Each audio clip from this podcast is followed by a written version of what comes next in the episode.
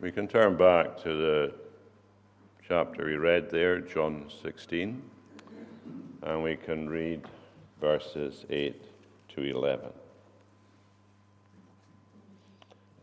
And when he comes, he will convict the world concerning sin and righteousness and judgment. Concerning sin, because they do not believe in me. Concerning righteousness, because I go to the Father, and you will see me no longer. Concerning judgment, because the ruler of this world is judged.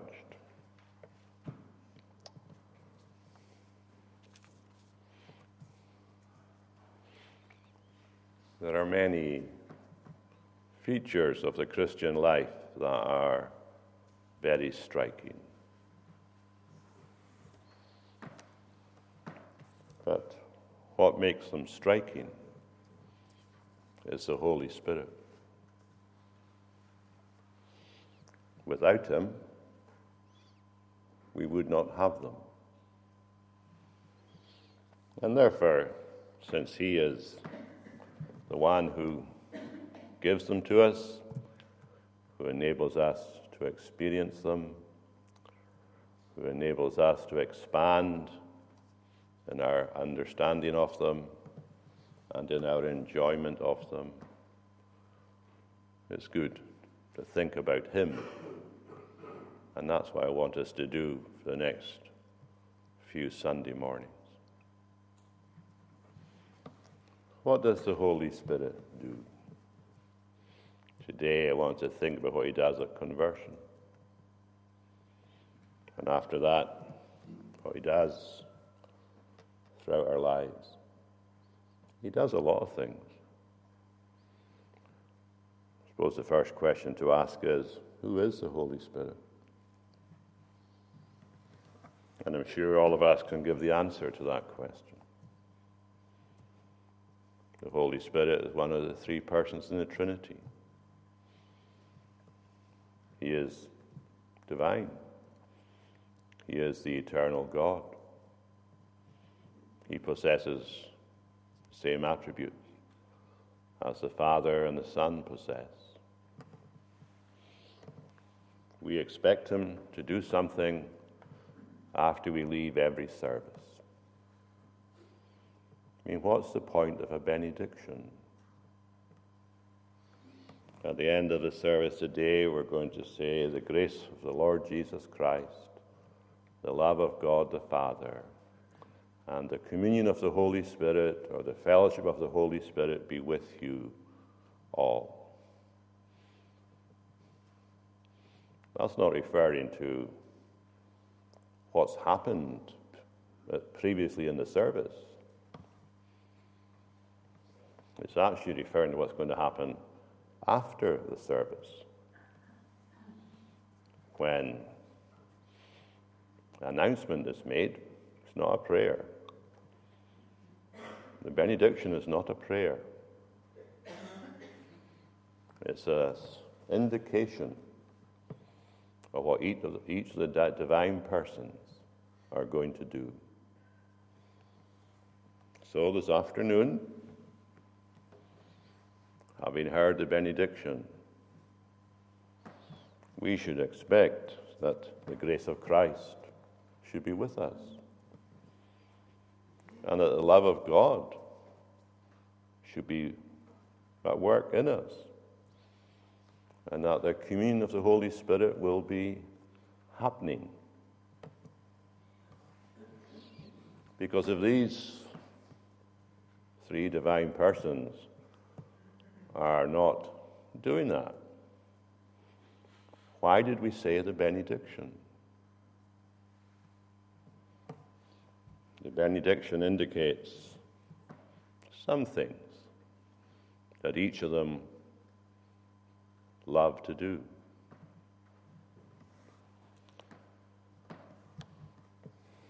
There used to be a, a, suggestion around, don't know if it still is or not, but there used to be a suggestion around when I was young that the first mention of something in the Bible was very important. And that the first mention indicated something about the topic that people should bear in mind afterward. Where is the Holy Spirit first mentioned? And what does it say about him when he's mentioned? He's mentioned in the second verse of Genesis 1. And uh, there we're told that the Holy Spirit was hovering over the waters. We might think that's a, a very strange statement. But it, it does tell us something about him, doesn't it? He's been likened to a bird. The way a bird hovers over its nest. Each of the divine persons has got certain roles. And even in that first statement of the Holy Spirit, we can identify that somehow, or for some reason or other, part of his role is to do something with the world. That picture tells us also that he's omnipresent, doesn't it? The waters cover the earth because God hasn't yet started the days of creation or the activities of each day of creation. Holy Spirit there is not just hovering over a, one location. He's hovering, hovering over all of it. We could say that he's hovering over where Britain is yet to be, or where Australia is yet to be, or Antarctica. Everywhere. And he's not more present in one space than in any other. So, even in that brief statement, way back in Genesis chapter 1, we're being told, aren't we, that he can work anywhere in the world. And he can work anywhere in the world all at the same time. We're also deduce from that illustration that he's giving life. I mean, that's what he's doing there in Genesis 1. As he hovers over inanimate matter, we might say. And all the subsequent events of the six days would not have happened if he hadn't hovered over the world before it started all these evidences of life that appear later on, they all come because he had been at work. And if that rule about the first mention is valid, then we should expect that wherever the Spirit works, there'll be life, whether physical life or spiritual life.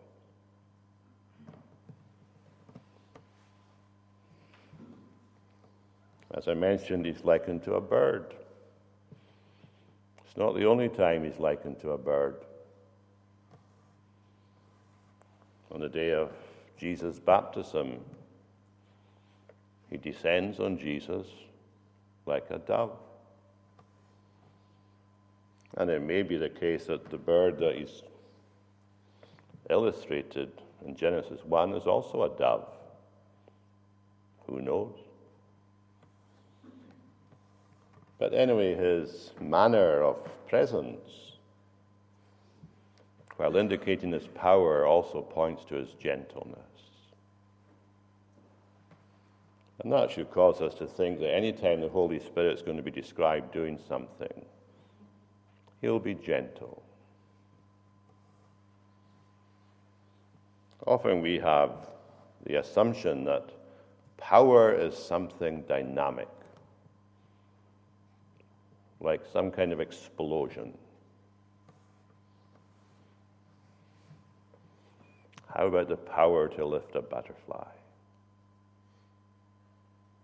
To do it without crushing. The Holy Spirit is infinite in power.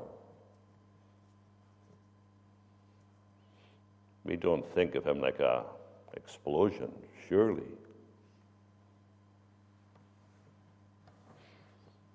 He comes gently. That's the way he does it. Don't know what we have in mind sometimes when we pray for the power of the Holy Spirit to be seen.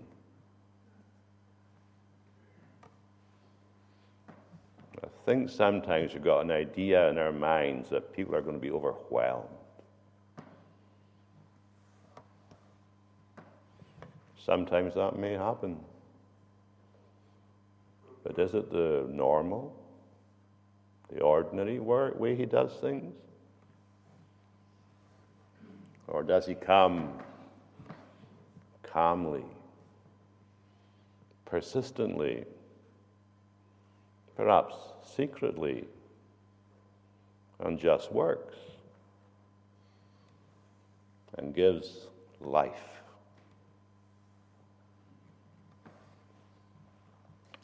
That verse in Genesis 1 indicates to us that it's the Holy Spirit's role to touch the creation. Each, as I said, each of the divine persons has specific roles. And when we think of the Christian life, who regenerates sinners? Who enlightens sinners? Who touches their minds? Who sanctifies sinners? It's the Holy Spirit, isn't it? Even Jesus, when he did his miracles, how did he do them?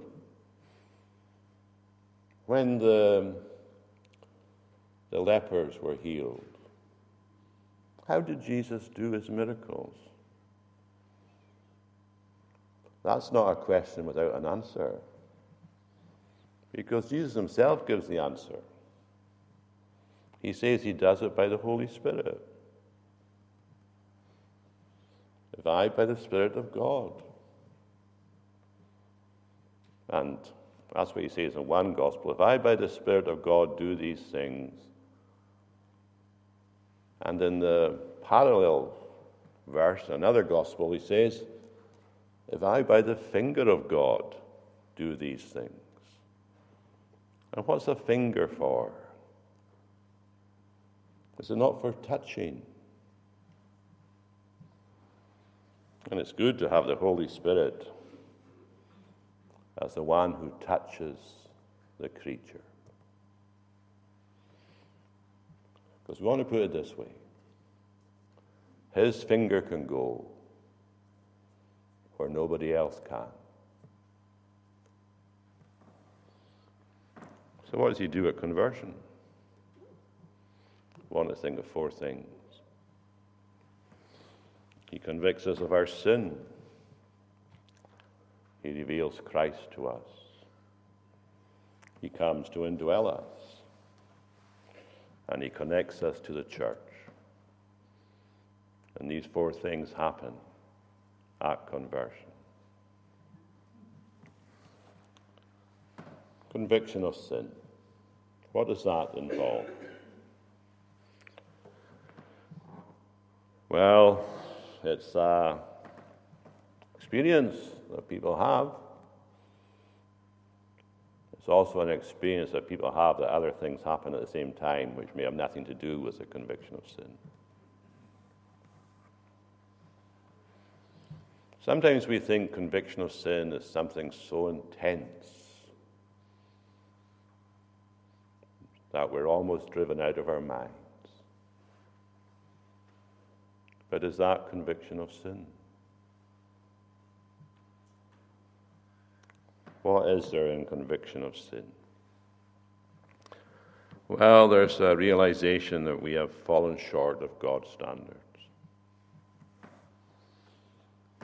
The average person out there doesn't care anything at all for the fact that he or she has fallen short of God's standards.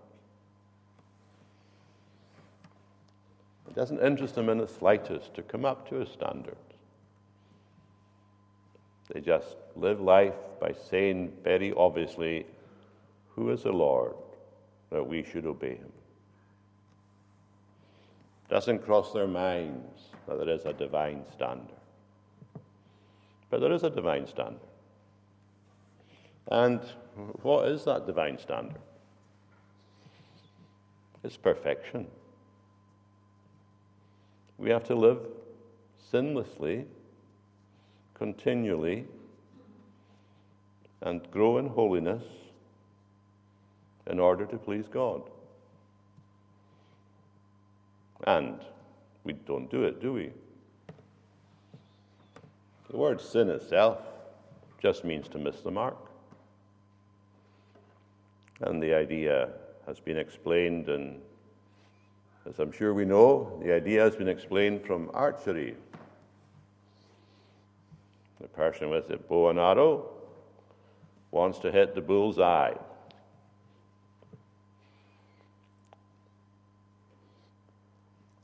It doesn't matter if he happens to get an inch away from the target or if he manages to miss it altogether, he's fallen short.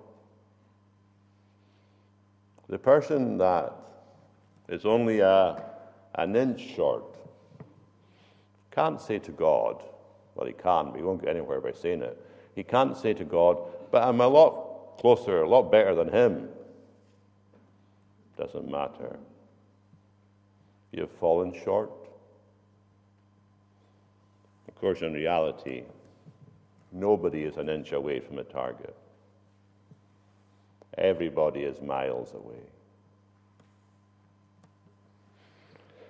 But the Holy Spirit, He just comes and shows us that. That we've fallen short of His standard. And that's a kind of rational thing we understand it. And we should be concerned to discover it. Because a failure to come up to God's standards means we're going to face His wrath. But there's more to it, to conviction of sin, than just realizing we've fallen short. It means there's there can be an emotion, well, there must be an emotional connection. Humans are emotional creatures. Our feelings do get involved. And there is regret. We regret sinning against such a wonderful God. You know, if I was to draw something and somebody picked it up and looked at it and after two seconds threw it in the bin, that wouldn't bother anyone, would it? Because that's where my piece of art deserves to be. But if somebody took a painting by a well known artist and threw some paint on it, that would be regarded as very serious. But throwing paint on a work of art is nothing like waving your fist in God's face. And when we realize that that's what we've been doing, when we've been choosing another way apart from His commandment, that we've just been saying to God, Get out of my way. When we realize that, we start to regret it. Did I really live like that? against such a beautiful God. You know, when I was young, I thought God was a spoil sport. You know what that revealed about me? I had never seen him. I hadn't grasped remotely what he was like. God is beautiful. He must be because he's perfect. And when we think that we have rebelled against such a good God, a God who had our temporal and eternal good at heart,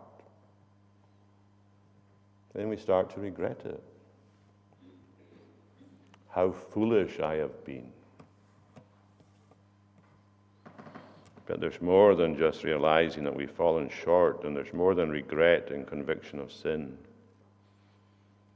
There's also repentance. We repent of our sins because we discover that the God we've sinned against wants to show mercy. We don't repent without realizing that. I mean, why should we repent if we don't know there's mercy? Repentance is a response to the discovery that the God who knows all about our sins delights to pardon. We repent in the presence of God, not from a distance. Regret can keep us at a distance. Regret can keep us a mile away. But repentance is actually a very good experience because we come into God's presence and receive pardon. The prodigal son. How did the father react to him in the illustration? How did his father react to him? Well, he just ran and embraced him. As somebody said, it's the only time in the Bible that God is seen to be in a hurry. And when we repent of our sins, and of course there's a sense of shame and all that with it, but God embraces penitent sinners. It's extraordinary, isn't it? The one we've sinned against embraces us. And that makes repentance a beautiful experience. You know, if I don't want to repent, but merely tell God I regret doing something, I'm missing the point.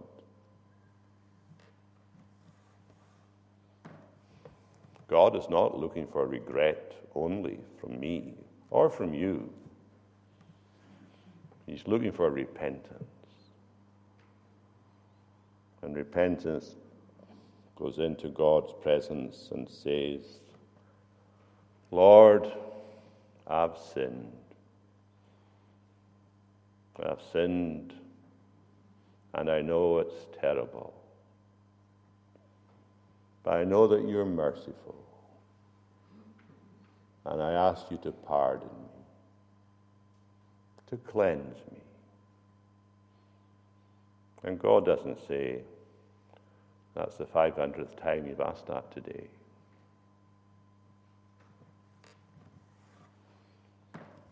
He pardons. And if we don't believe that, we don't understand God. So he convicts of sin. How do we know we've been convicted of sin? When we go to God and repent.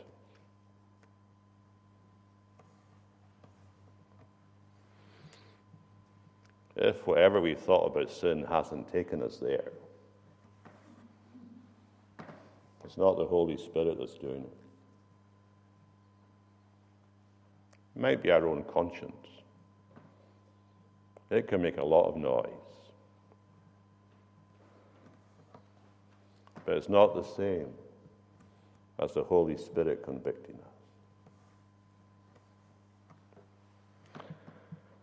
And then the second thing he does at conversion when he convicts us, and of course, conviction of sin might not take very long. For some people, it does, as John Bunyan describes in his Grace Abounding. We're not to pick up Grace Abounding and say this is how it happens to everybody. That was a very unusual experience that he had. And sometimes people have unusual experiences because they're going to have unusual lives, which he certainly had. But conviction might only take five minutes, but it might take five hours, five days. But when we come to Christ, that's the point of conviction. And the Holy Spirit reveals Christ to us. Of course, that must mean we must need to be told about Him. And God arranges for that to happen. I mean, He's arranged it for all of us here to have to hear it. I'm sure most of us have heard it innumerable times. Every time, the primary arranger was God. And the Holy Spirit tells us about Jesus. He's Christ's agent to tell us about himself. Read that in the chapter. Jesus said the Holy Spirit would take the things of Christ and reveal them to people. Lots of things he could tell us about Jesus. But I'll just summarize it. he tells us that Jesus is a suitable Savior. In what way is he suitable? He's suitable because he meets our needs the needs that He sees, not the needs that we might think we have. What needs does He see? What are the two real needs that we have if we're not converted? Well, we need to give to God, as I'm sure we know, a perfect life, and we can't do it. And we need to pay to God the penalty for our sins. And we can't do that either. But the Holy Spirit, He just comes along and says, You can't do it. And that's actually good news. So if we are trying some or other to climb the ladder to impress God, throw the ladder away. The Holy Spirit comes along to us and says, You can't do either of these things. But I know someone who's very suitable to do because he's done them. And he just says this that Jesus is a suitable Savior, suitable to make us right with God. And there's no other way to be right with God.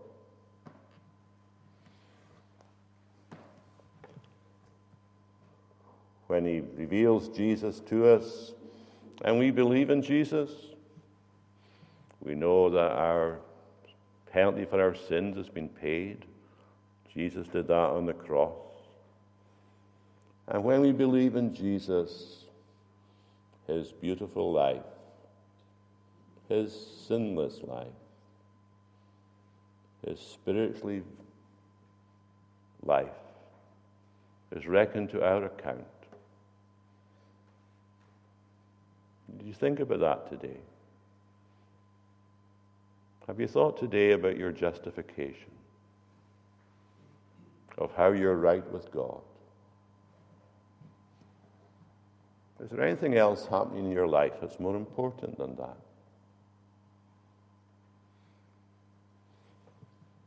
if I hadn't thought, if I haven't thought about it, you know what I should say to myself?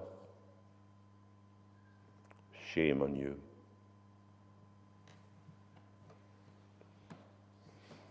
He's a suitable Savior. The Holy Spirit also shows us He's a suffering Savior. He takes us to the cross. And where does He take, how does He take us to the cross? In the Bible. That's the best place to see the cross. In fact, it's the only place to see the cross. Psalm 22, Isaiah 53, the, the, the accounts in the Gospels. The Holy Spirit just kind of says to us, Come and I'll show you what happened. When we see the suffering Savior. And it's good to see the suffering Savior. You know, each of the Gospels, the Gospels aren't biographies. How many biographies do you know that spend over 25% of them describing the last week of the subject's life?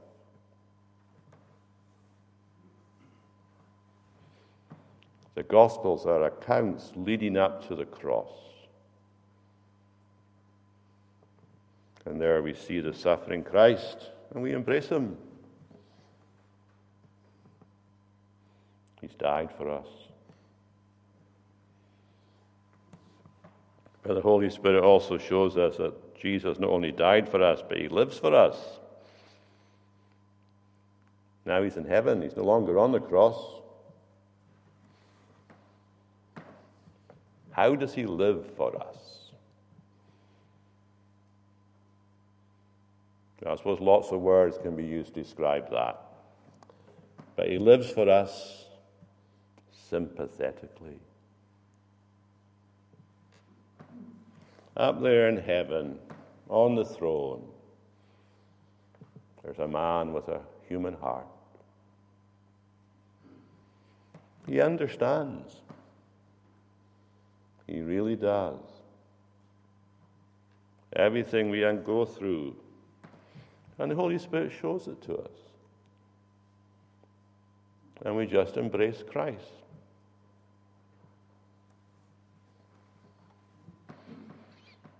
That's two things he does at conversion convicts us of our sin and reveals Jesus to us.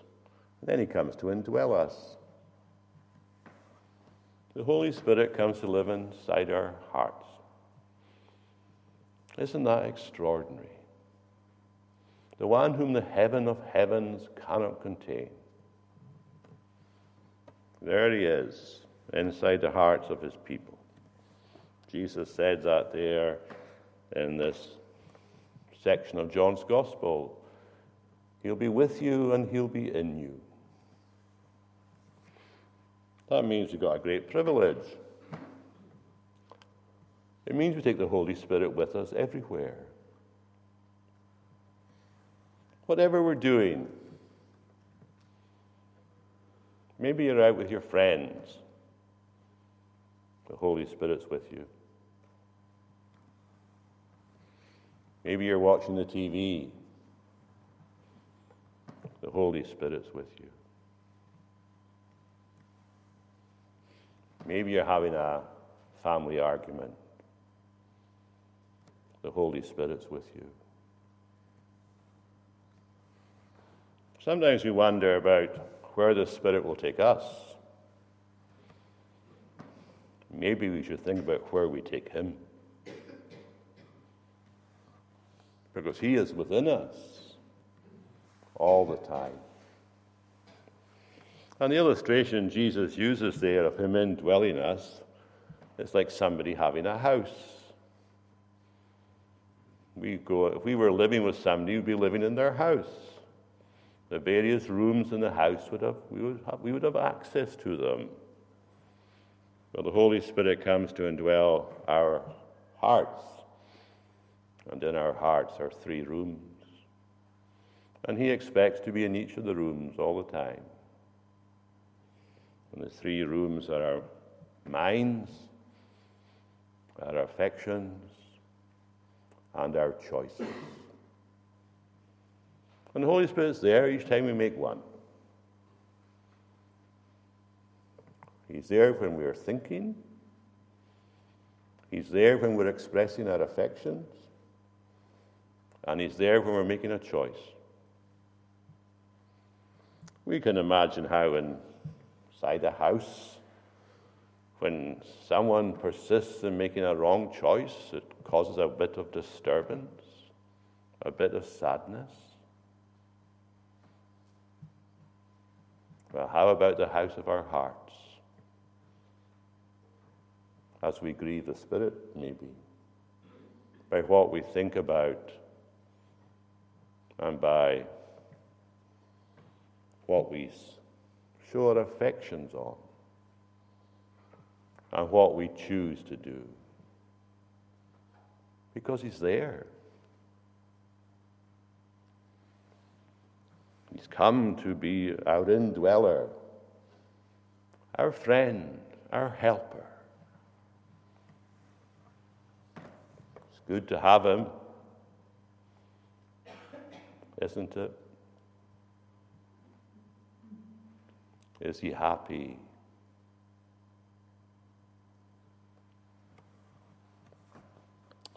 And then there's the last thing I want to mention. He connects us to the church.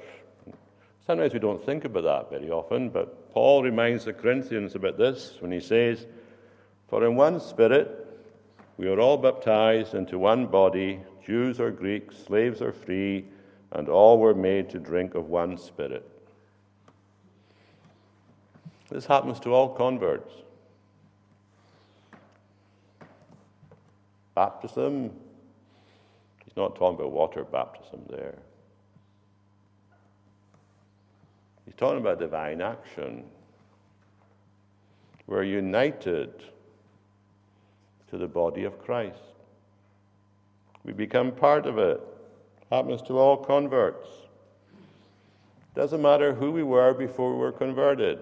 We could be Jews or Greeks, Jews or Gentiles. That's the only kinds of people they were, wasn't it?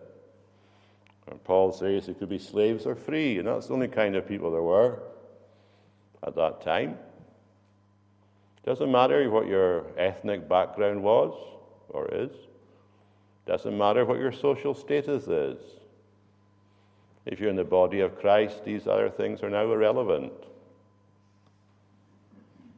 And of course, a, a body is a living thing. They've been brought into something that's full of life, and the reason why it's full of life is because the Spirit is there. And the whole issue of the church being a body is a very common New Testament reference. I mean, the one thing about a body normally is that every part of it goes in the same direction. And if it doesn't, there's something wrong. And he says in that verse in 1 Corinthians that when we join the church, this is not a denomination, of course, this is the church of Christ. When we join the church of Christ, we're given heavenly supplies. Everyone is given it because he says, all were made to drink of one spirit. That's lovely, isn't it? All were made to drink of one spirit. Outside the body, it's all dry. Nothing to satisfy the soul. Inside the body, plenty to drink. What is there to drink? Well, Paul tells us we drink of the Spirit. I mean, Jesus used that illustration, didn't he, when he said, that for those who believe in him, that out of their inner man would flow rivers of living water. He doesn't say, into them would flow rivers of living water, but out of them, in their hearts, the Spirit is there. And it just flows, and we're invited to drink of what He provides. And how do we know what He provides? We'll be stopping in a minute. But how do we know what He provides? Well, they've been classified for centuries as the means of grace personal ones and public ones. If we want to make our souls dry, just ignore the means of grace. Reading the Bible, not as a chore. I've got to get this done. Read the Bible to meet God, to meet Christ. Pray. Just talk to Him. That's what prayer is talking to Him. His promises. As Spurgeon said, they're all checks to take to the bank and just say to God, You said this. Don't say it like that, of course. But remind Him, You said it. What's the point of the promises if we don't tell God about them? He said, these, Ask me for these things. Fellowship.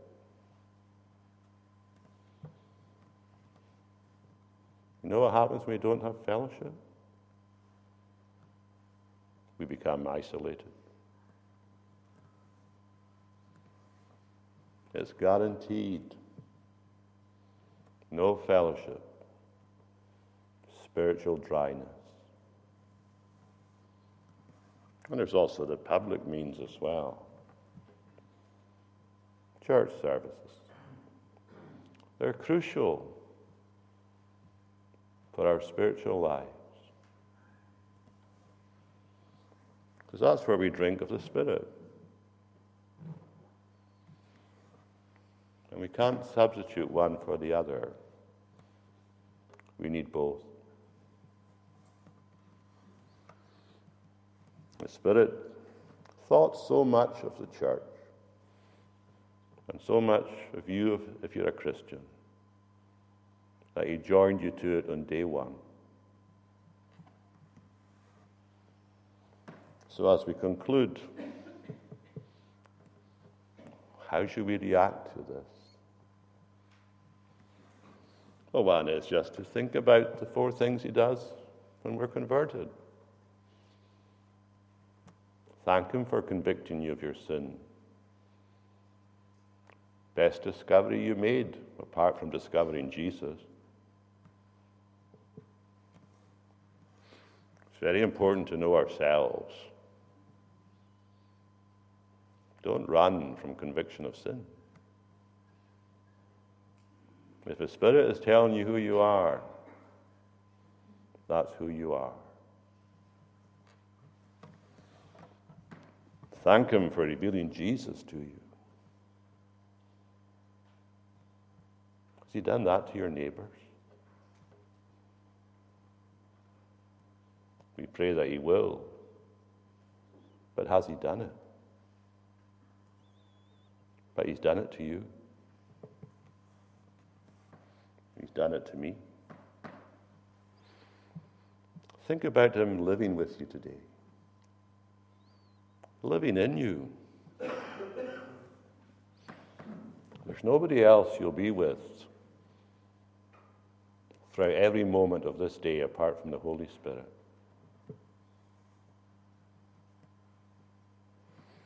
And rejoice in the fact He's connected you to the only body that's full of life